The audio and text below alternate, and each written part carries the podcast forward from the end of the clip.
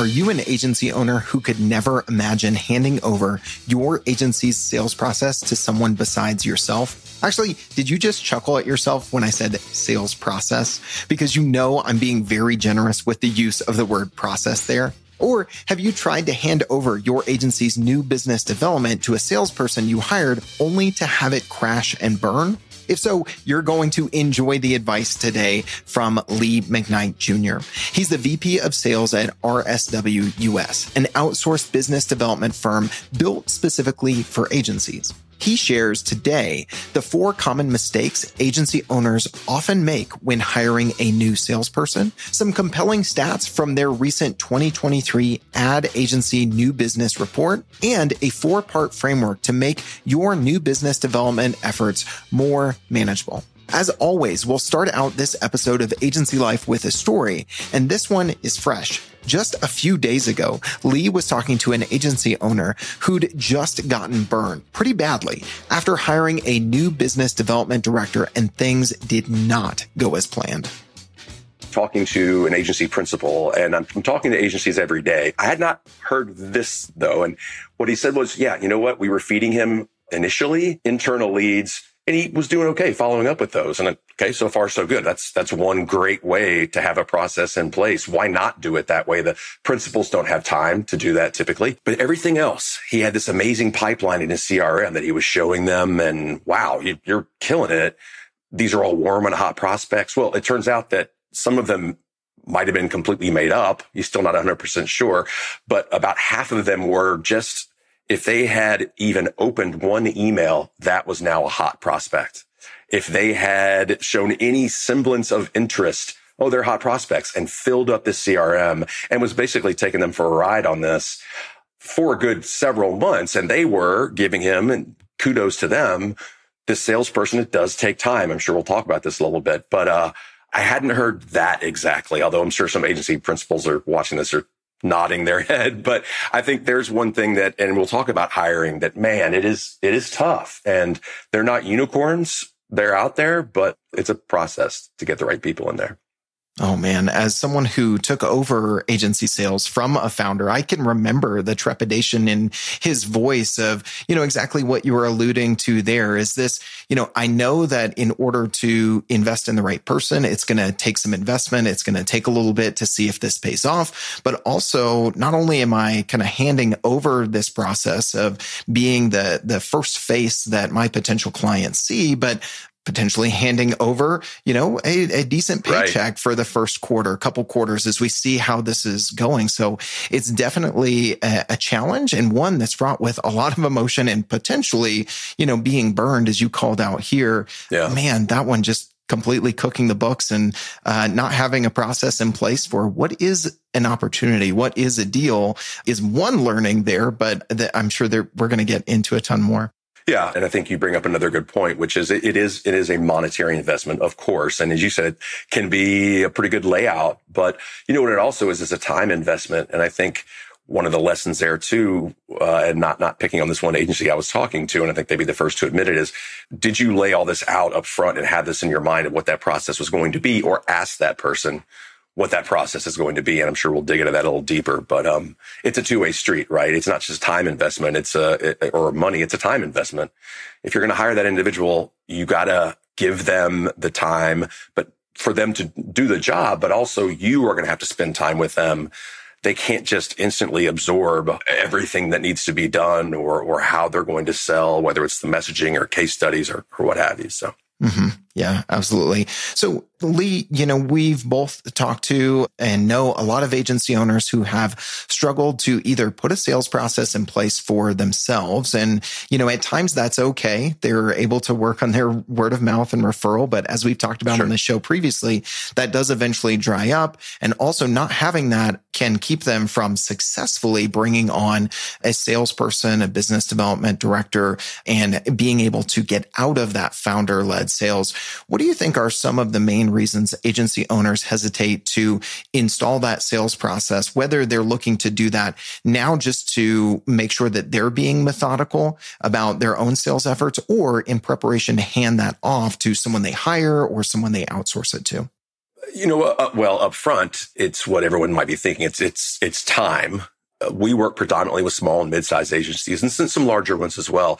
But the small and mid-sized firms tend to need that help the most, right? And so part of it is, look, clients have to come first. That's just the way it is, right?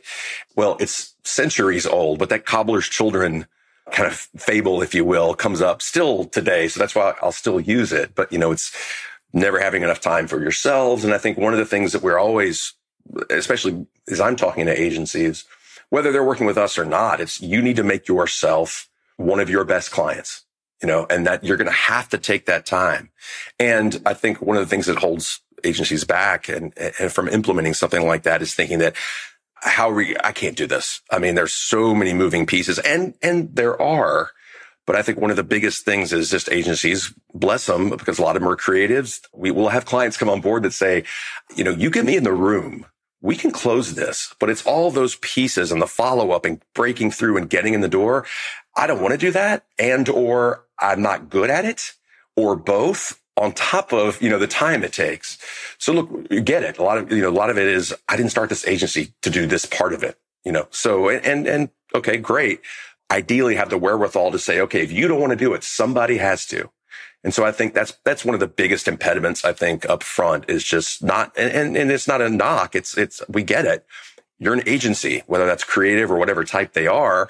You're not a sales organization, but it's got to happen. So I think that's probably the biggest. Yeah.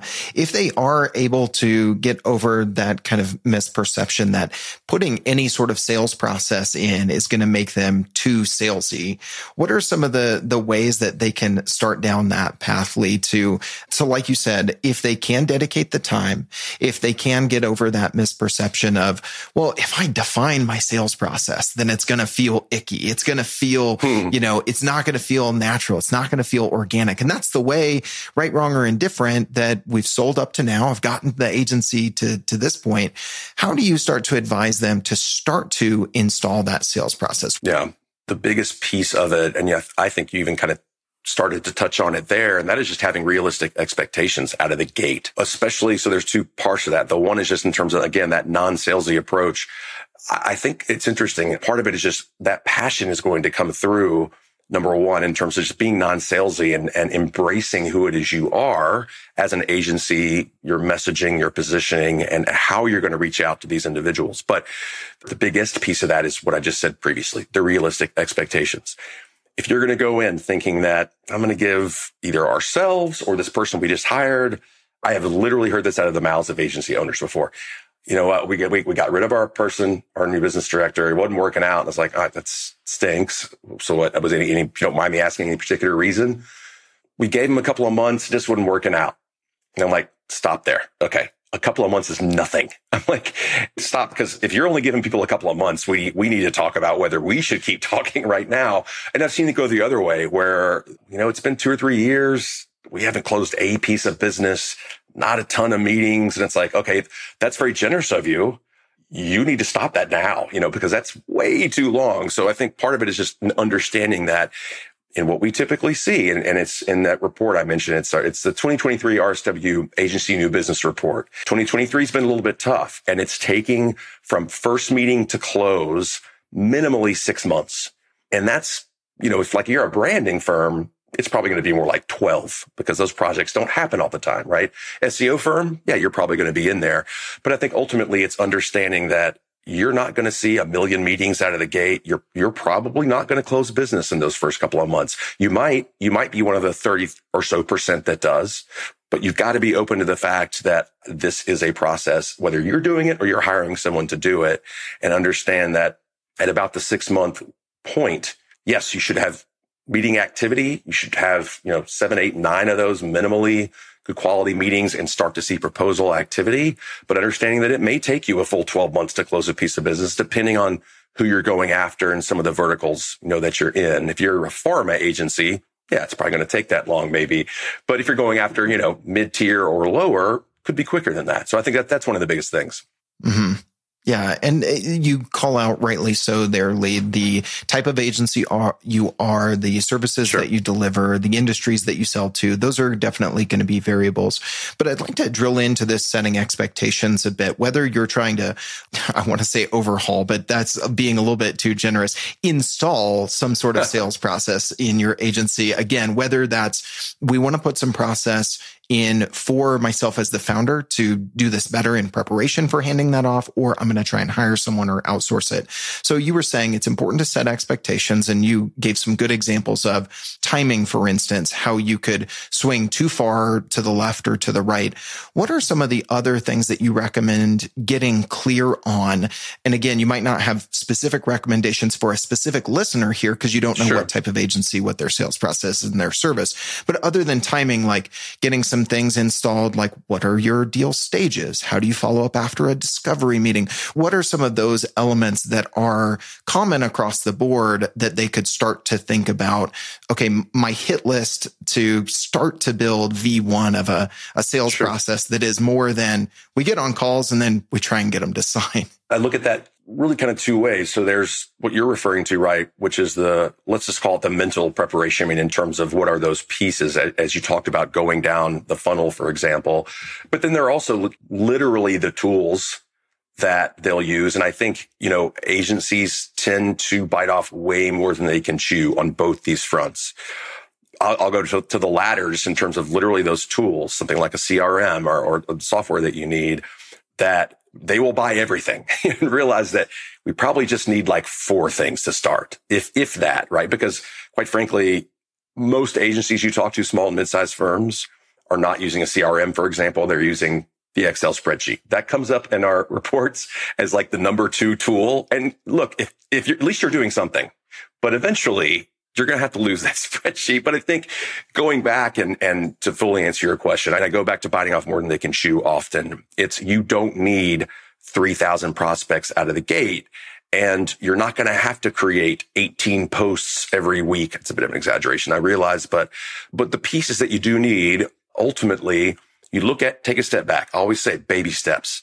What are the basics? How are you going to look at this where you go in and you don't just hurt yourselves after three weeks. Like, I can't keep doing this. What have we done? I like to break it down in like those four pieces, right? So the first, you know, in whatever order you like, and you already touched on a few referrals. It's the number one we have in the report I mentioned. That's the number one tool. It's not truly a tool, but that agencies always say that's how we get most of our leads.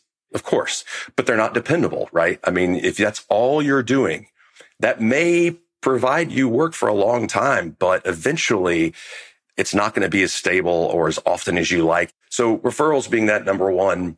Number two, that organic growth, you know, and I'm looking at your AEs, right? Where you need to have a plan in place to understand and have your AEs understand that you're touching new business and it needs to be an agency wide endeavor. Now, some of these folks in the agency aren't literally touching it every day, but you have to help them to understand that even with what you are doing, not even that I don't mean that the right way, but I mean in relation to new business, you're touching that too. It may not be direct every day, but this is an agency wide endeavor. I think that's important too. The third piece is the outbound piece. And with that, it is baby steps. It's look, you also have to think about how much new business do you really need?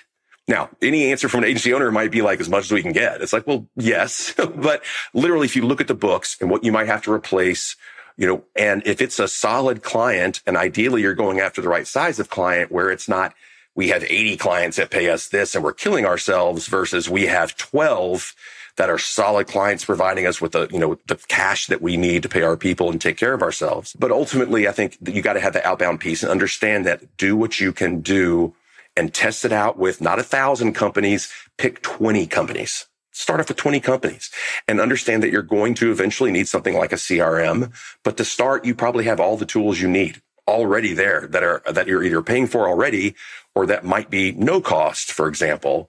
And then lastly, it's that inbound and that content piece. And, you know, what I thought was kind of interesting in, the, in our report was we had only 30% of agencies are using AI right now for business development. And I wasn't too shocked by that. I even thought maybe that was, I was like, I'm impressed that it's that high.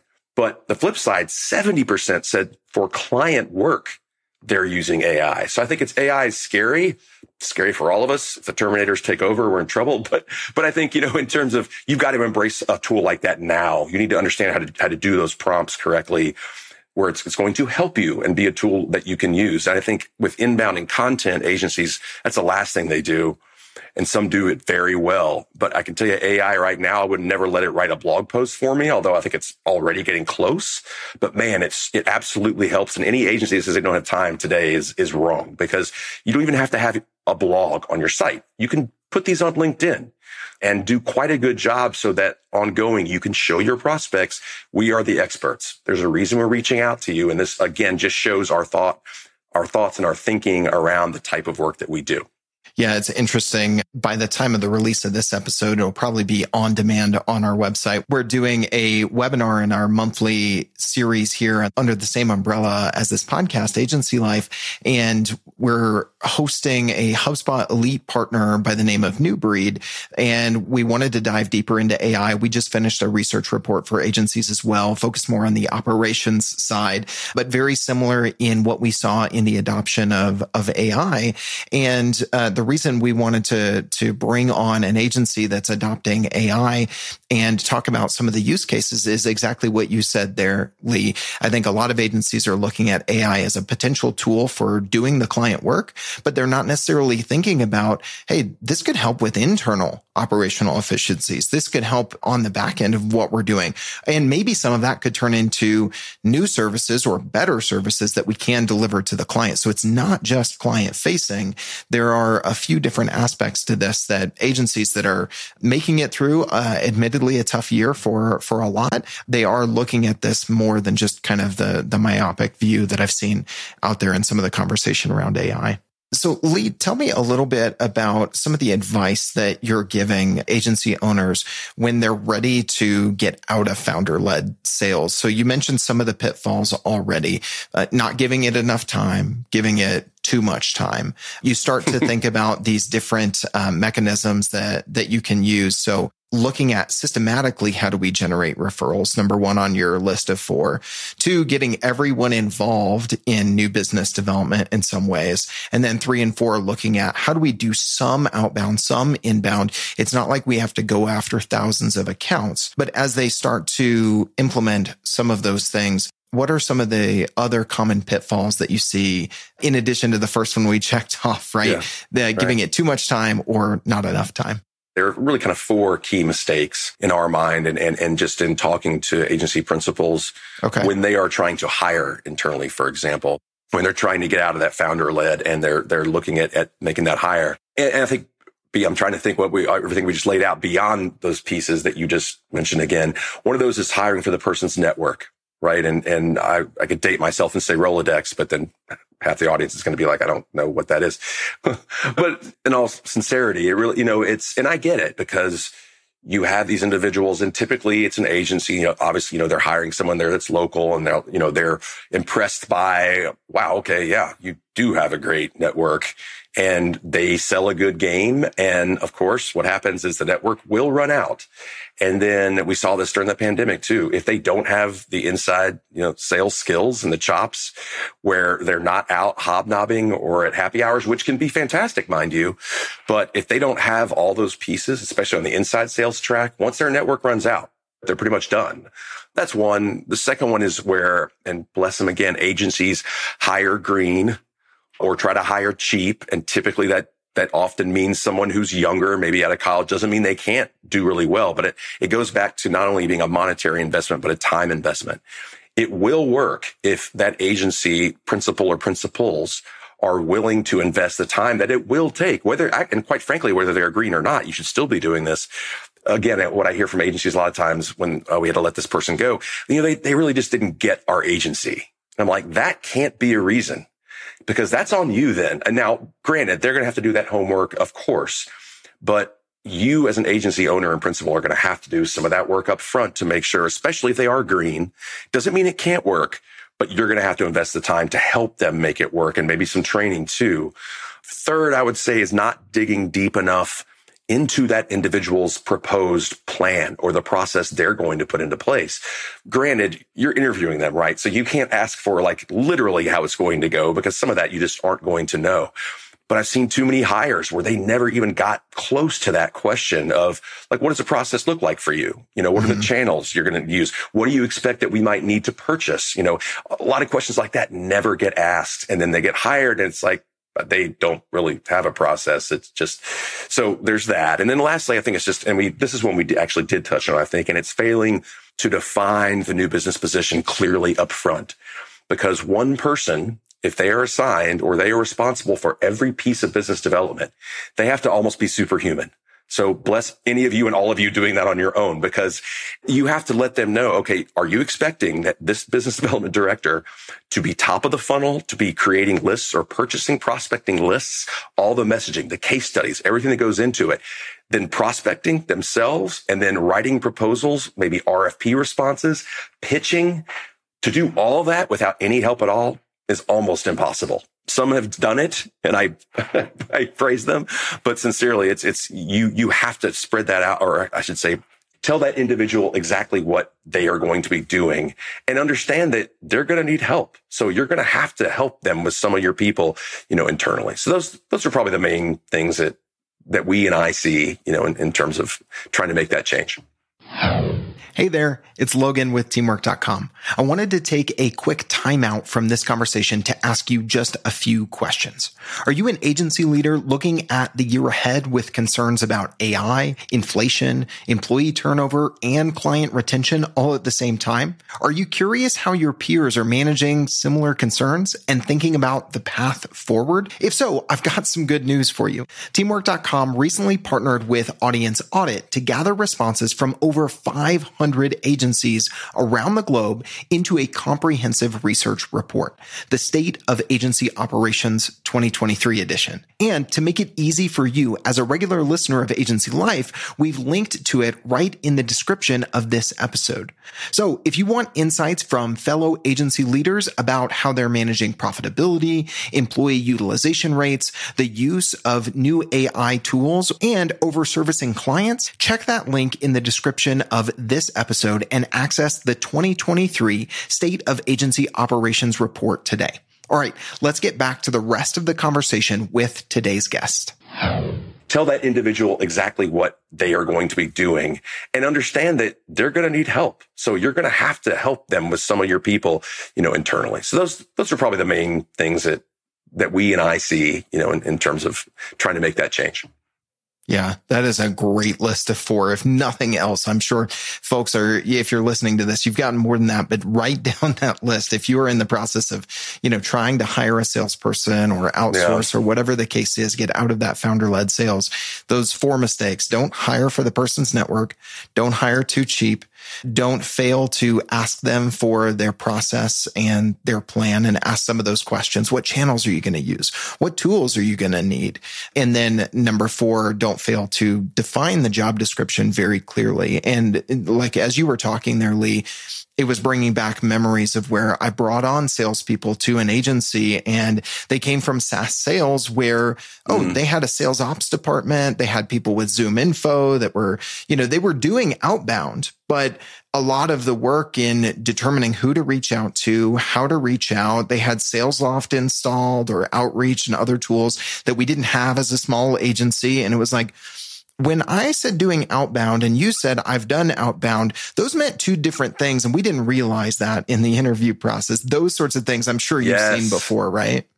Uh, such a great point. Right. They had, yeah, I didn't touch on that. They had all this and now going to a small mid-sized firm, oh, 100%. That's got to be the fifth, right? 100% because you're right. You're, you may not be on the same plane, if you will, at all in terms of what they're telling you, what you're thinking. So yeah, that's a great point. What else stood out to you, Lee, in the report that you guys just did, that agency new business report? And we will link yeah. to that in the description of this episode.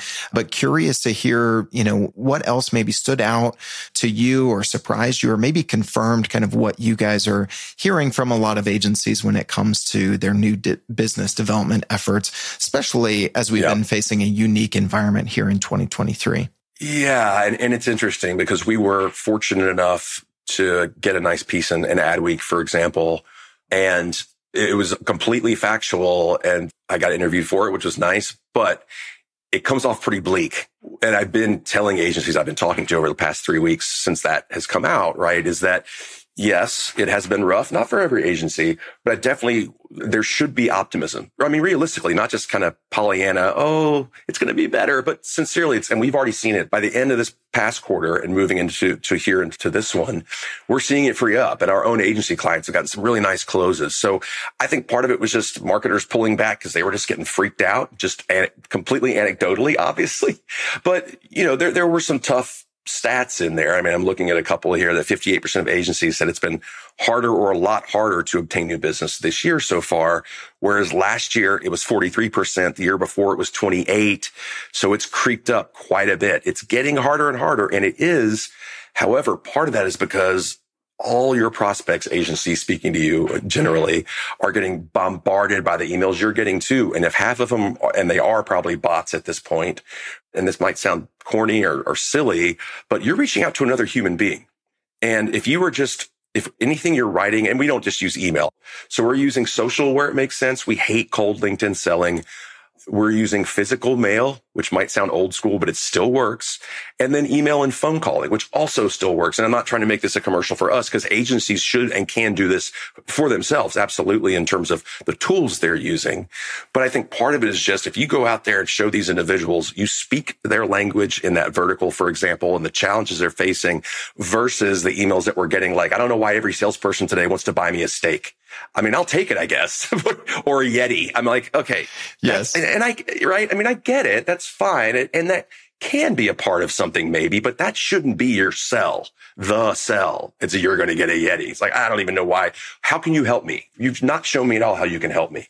So agencies need to take heart that yes, that stat is a little jarring, but I think ultimately we need to be optimistic, right? Because I think the hiring for the new, new business director position is tough too, because it's at the second lowest level since we started this report in 2010. Just 36% of agencies hired a new business director in the past three years. Last year it was 32. So that's not giant, you know, in terms of, of the differential there, but it's not a big number. And we get it because they get burned a lot. And I, re- I mentioned the AI. I think, you know, the only other maybe thing I'd, I, would i would say was 41% of agencies saying the dollar volume of new opportunities decreased relative to last year. That's one of those where there's a lot of these stats in this report where, where agencies, if you really look inside yourselves, not to sound too lofty, you can control a lot of this if you just put a plan of some sort in place. Fortunately, that one stat obviously is not on you. And so I think part of what we saw this year and it was a little tough for some agencies was, okay, you know what? Our, our average project size is 150 grand, 200K, let's just say. And you know what? But we're taking like 80K and 60K. Having said that though, where we did see that work was where it was in their wheelhouse. It was still within whatever vertical they were going after and they saw that they could land and expand. And that did happen a lot. So it might have hurt a little bit to be like, oh, man, this is not paying the bills and the team like it, like we need it to. But number one, we're kind of going to have to do it. But it's not just, oh, we'll do this website for three grand, some insane thing like that. It's no, we could work for this company ongoing and for a long time. So we'll do what's essentially a paid test here in order to get our foot in the door. So that's probably some of the key, key stats from the report. Yeah, some really good stuff there, Lee. My wheels were turning on a couple of things. You touched on, you know, revisiting what is your positioning. We had a great episode several weeks back here on this podcast with Nick Bennett at Harness and Hone. Hmm, nice. And he talked about how a lot of agencies, you know, will either, as you said there, Lee, whether it's outbound or it's content on social, they'll talk about a potential solution or we could with this or that, but their message isn't really clear on what problem do they solve. Excellent. And for anyone who missed that one, check that out in the description as well. Lee, as you were talking, two other questions came to mind. If it's cool with you, I want to hit you with those before we get to our final two segments. So sure. you were touching on a couple of examples, a couple of channels that we haven't really touched on for agencies in trying to generate new business. Some that might be surprising to folks. I mean, social was one. I think uh, I'm a big fan there. We've touched on some examples of what agencies could use there. But then you mentioned sure. physical mail and outbound calling in ways that might be a little bit surprising without kind of, yeah. you know, sharing all the secret sauce, especially on those last two. Any specific examples of tactics that have maybe surprisingly worked well, or maybe where there would be some low hanging fruit of for someone listening to this to try something right now to diversify some of their new business efforts? Anything you would call out there? I don't want folks listening to think that we're all old school, but at the same time, we feel like you have to have that human element coupled with your tech stack. And we, we are using tools like a ZoomInfo and things like that, that, that are not cheap, right. but great tools to have. However, what we are seeing in terms of the channels we're using and directly to, to answer your question, it, it's interesting. Yeah. So phone calling, it's still a thing. People will pick it up. Now that in particular has gotten harder, right? Because now it's working from home, hybrid, whatever it is. Typically, maybe you might be reaching out to their cell phone and people can still even today get a little not either I'm just not answering it or like why how why are you calling me in my cell kind of a thing. So for us, we always want to get to levels of permission. So meaning it's using every channel, if you will, in concert with each other, but building up awareness, not too slowly, but not pestering them, not hitting them with three calls in a day, God forbid. But I so, love how the double tap has become a triple tap now when it comes to outbound calling. Oh my gosh. Yeah. Oh my God. I had an, yes, had an agency owner yesterday in a call say, if I almost told this guy to, we'll use an explicative that I won't use here, but, and I'm like, I get it because that's crazy three times in a day. I don't know. Uh, that's never going to work. I don't think, but and for us, it is polite persistence. And we didn't coin that phrase, obviously, but, but that is how we work. And that's part of that non-salesy approach, right? But, but you do have to be persistent. So for us, it's alternating how, we're reaching out because again, you don't know where a prospect lives, right? We will typically go after roughly about 80 companies in a given month and add a new batch of 80 over each month. So we're quickly getting into the numbers. Numbers are important. And that's not set in stone, but that way we can personalize the outreach when they're going down the funnel and our tech stack is showing us that yes, they're clicking here or they're on this site or this landing page or what have you. But what we will do though is we will send a physical mailing piece that our clients will produce. It doesn't have to be some amazing 3D mailer that costs a ton of money to create, design and print, but it's something that's very straightforward and simple. And most importantly, shows the expertise. It shows them it's always accompanied by a letter that is hand signed by the new business director. It shows them, yeah, this is a real person. And by the way, we are experts in this space. That's why we're reaching out to you. When they get that piece in the mail, it's one piece that stands out. They're like, oh, wow, they're almost always going to open it because they just don't, it's not happening very often. And they see that, okay, now we have warmed up and made what could be a cold call warmer. And it gives you an entry point. Not always, but that does happen a lot. And so then what we'll do is reach out over the course of that month, alternating touches over email, over phone and LinkedIn. If you have a certain level of permission that there is some level of awareness, that's when we might connect. Or as everyone knows watching, if you're just looking at someone's LinkedIn profile, they're going to be able to see that depending on what level they're at. But I think it's making sure that you're never just hitting them too often or just using email, which is not really going to get you anywhere in our opinion. Yeah. But it's thinking about some of those tools that maybe other folks aren't using. Yeah, absolutely. And I like what you said in looking at the, we're not just exhausting one channel and then moving on to the next. You're using all of them in concert with each other. The last question I wanted to hit you with before we get to our final two segments, Lee, you yeah. had some great advice for making sure that you don't get to that point of, Hey, we just had to let someone go because it, it didn't work out. And you mentioned making sure that you're on the same page, asking some of those questions about what channels would you use? What tools yeah. would you need? Anything else you would add to that list of questions for eh, the agency owner who's listening to this? Maybe jotted down a couple of those and they're like, I'm going into a conversation next week. I would love to have one or two more questions on my list right now to ask this person that I'm looking at for taking over sales and new business development for the agency. Anything else make your list there that we would add for them? I think one thing that we didn't really talk about maybe is um, who you're targeting. It's always interesting to me how many agencies there are that are just kind of freewheeling it in terms of the prospects they're going after and the companies they're going after. You know, I, we have an interview series here and we interviewed a, a principal agency out of Cleveland here about a week ago. And I loved he called it intentionality, right? And I was like, I'm, I'm stealing that from you. and ultimately it's agencies often hear that you have to specialize, right? But I think the specialization piece, what a lot of agencies maybe, I won't say they don't realize it, but maybe they don't think about you don't have to just be, go back to that, a pharma agency or a CPG agency. You can have multiple verticals, but you have to have that intentionality to be able to, to change that messaging up.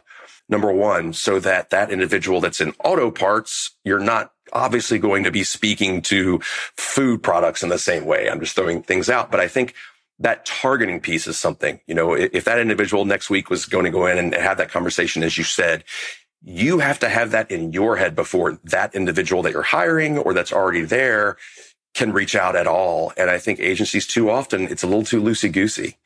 And they also have trouble where they're like, okay, well, fine, you tell us that, Lee, but what can we do? You know, all we do is outdoor, for example. And it's where, okay, well, think about what outdoor means. Think about healthy living and lifestyle. Think about everything from food to uh, recreational vehicles. And so they don't think about some of these sub verticals.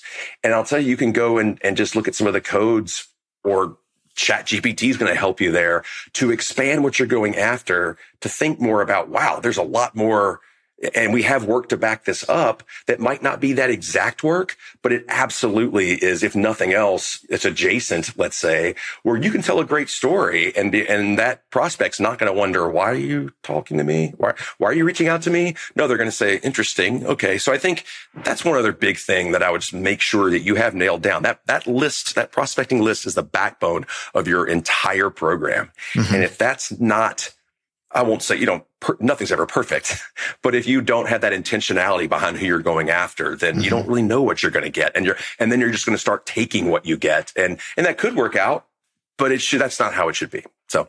Yeah, oftentimes it it doesn't. And you know, to draw an analogy here, it's like hiring that new business person.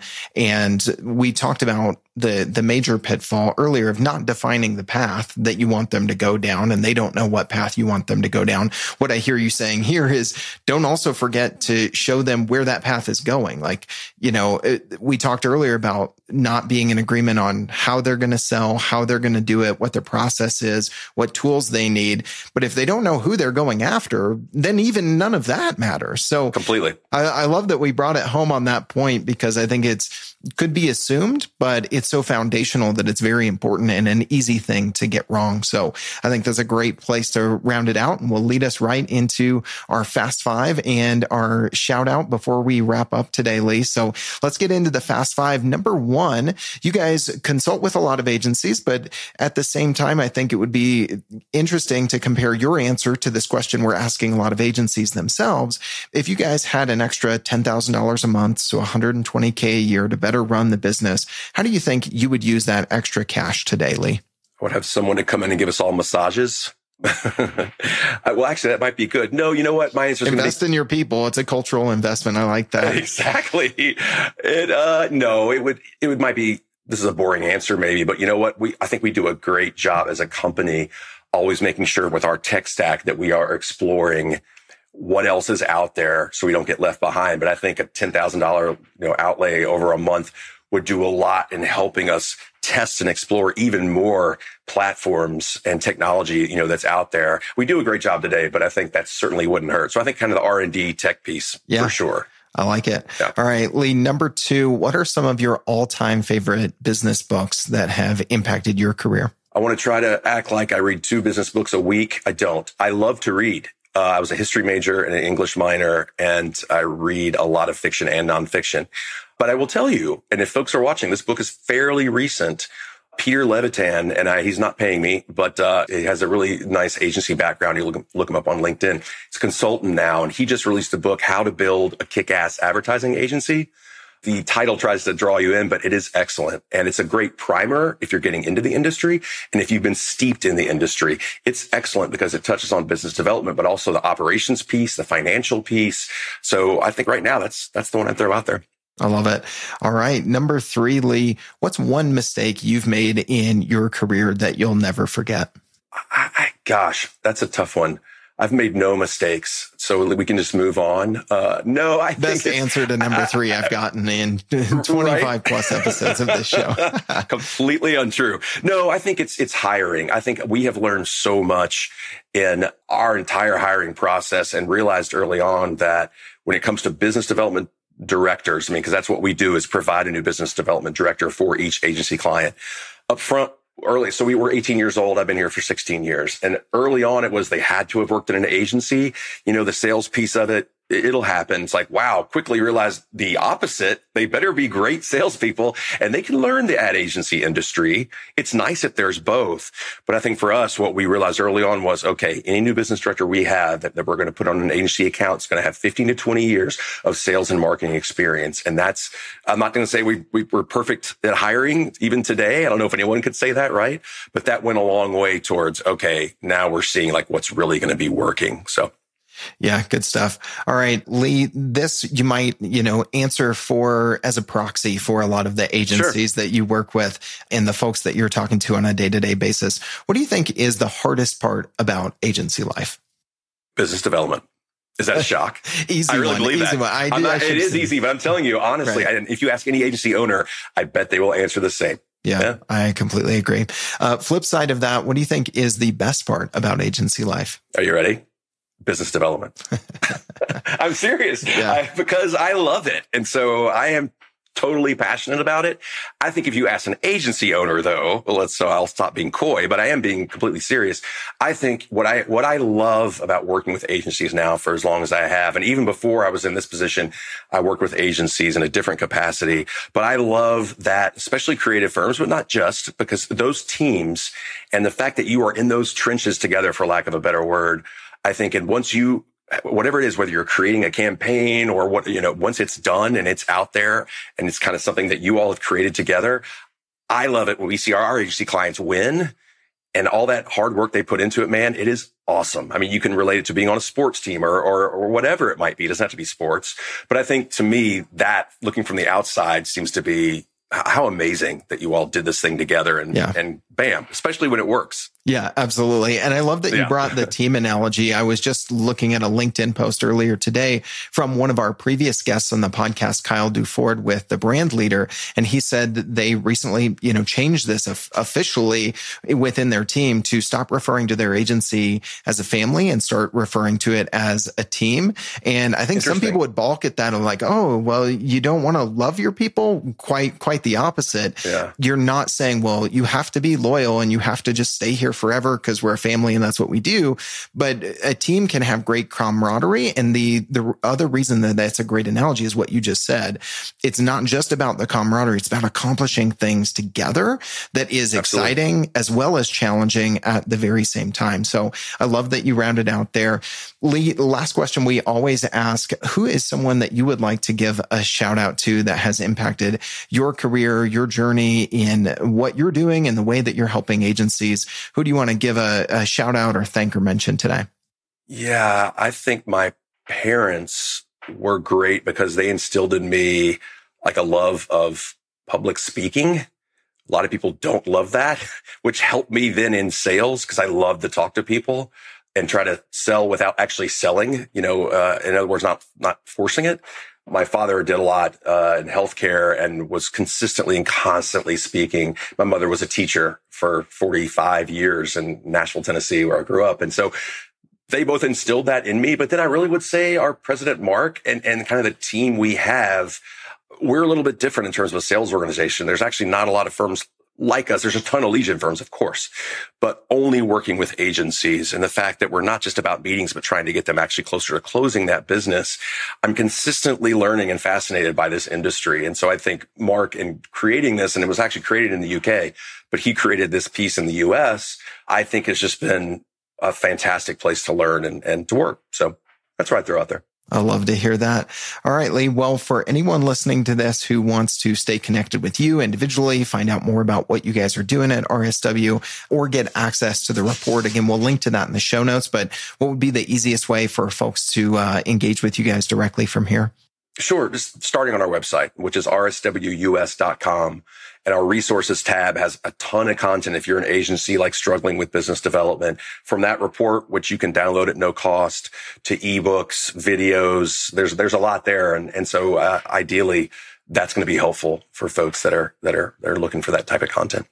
I love it. Well, thank you so much for the conversation today, for giving us some do's and don'ts of bringing on that new business director and looking to hire a salesperson to get out of founder led sales and some very tactical things to implement into your sales process without it being too salesy, as we said from the very top. So Lee, appreciate Absolutely. the time today and thank you for uh, adding so much value to our listeners today on Agency Life.